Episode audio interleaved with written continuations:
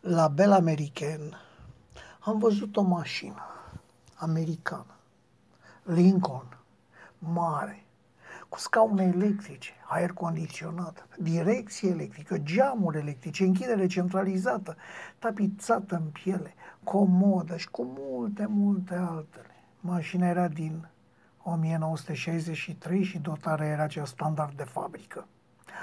Acum vin și mă întreb, ce avans tehnologic aveau oare Statele Unite în 63? De ani? De secole? Să fim realiști. Probabil că tehnologic erau cu câteva zeci de ani înainte oricui de pe fața Pământului și, în mod paradoxal, erau în situația de a produce absolut orice, în orice cantitate și de cea mai bună calitate. Îmi amintesc că în anii 90 mi-a căzut în mână o banală foarfecă pentru tăiat tabla, o foarfecă de mână, made in USA. Foarfeca tăiat perfect, chiar și tablă de un milimetru și jumătate. Cunoscătorii înțeleg ce spun și mai taie probabil și astăzi la cel care mi-a furat-o. Și apoi, și apoi a intervenit lăcomia. Și apoi a contat că cei o mie sau zece mii de oameni foarte bogați ai acestei lumi au vrut să fie și mai bogați. Și apoi au externalizat producția, expresie inventată pentru mișcarea de mutare a producției în state sărace, cu salarii mici și lăsarea propriilor concetățeni să moară de foame. Nu toți au procedat așa, deși părea un gest obligatoriu. Zippo și Harley Davidson, de exemplu, produc în continuare în Statele Unite și lucrurile merg foarte bine, chiar dacă acționarilor s-au îmbogățit și mai mult după abia un an sau doi. Da, lăcomia a făcut să transfere producția în China, Vietnam, Cambodgia.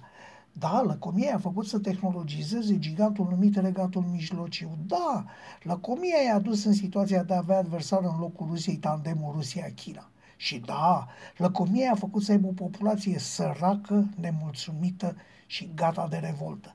O fi fost bun pasul făcut acum circa 30 de ani? Lăcomia fără margini este emblema societății umane a secolului 21.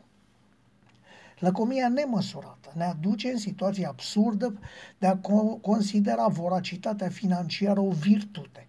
Lăcomia a produs falia uriașă dintre bogați, care sunt și mai bogați, și săraci, care sunt incredibil de săraci. Practic, clasa de mijloc este pe cale de dispariție.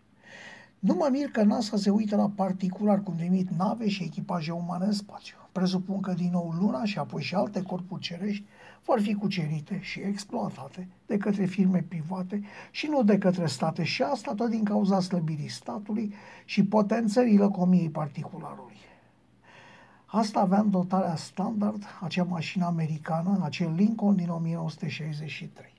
Dacă mă întrebați pe mine, eu cred că Statele Unite nu pot repeta acum selenizarea din 69. Nu pentru că nu mai știu cum să lucreze, ci pentru că nu mai știu cum să lucreze fără a obține un profit oneros. Așa crede un om de pe stradă.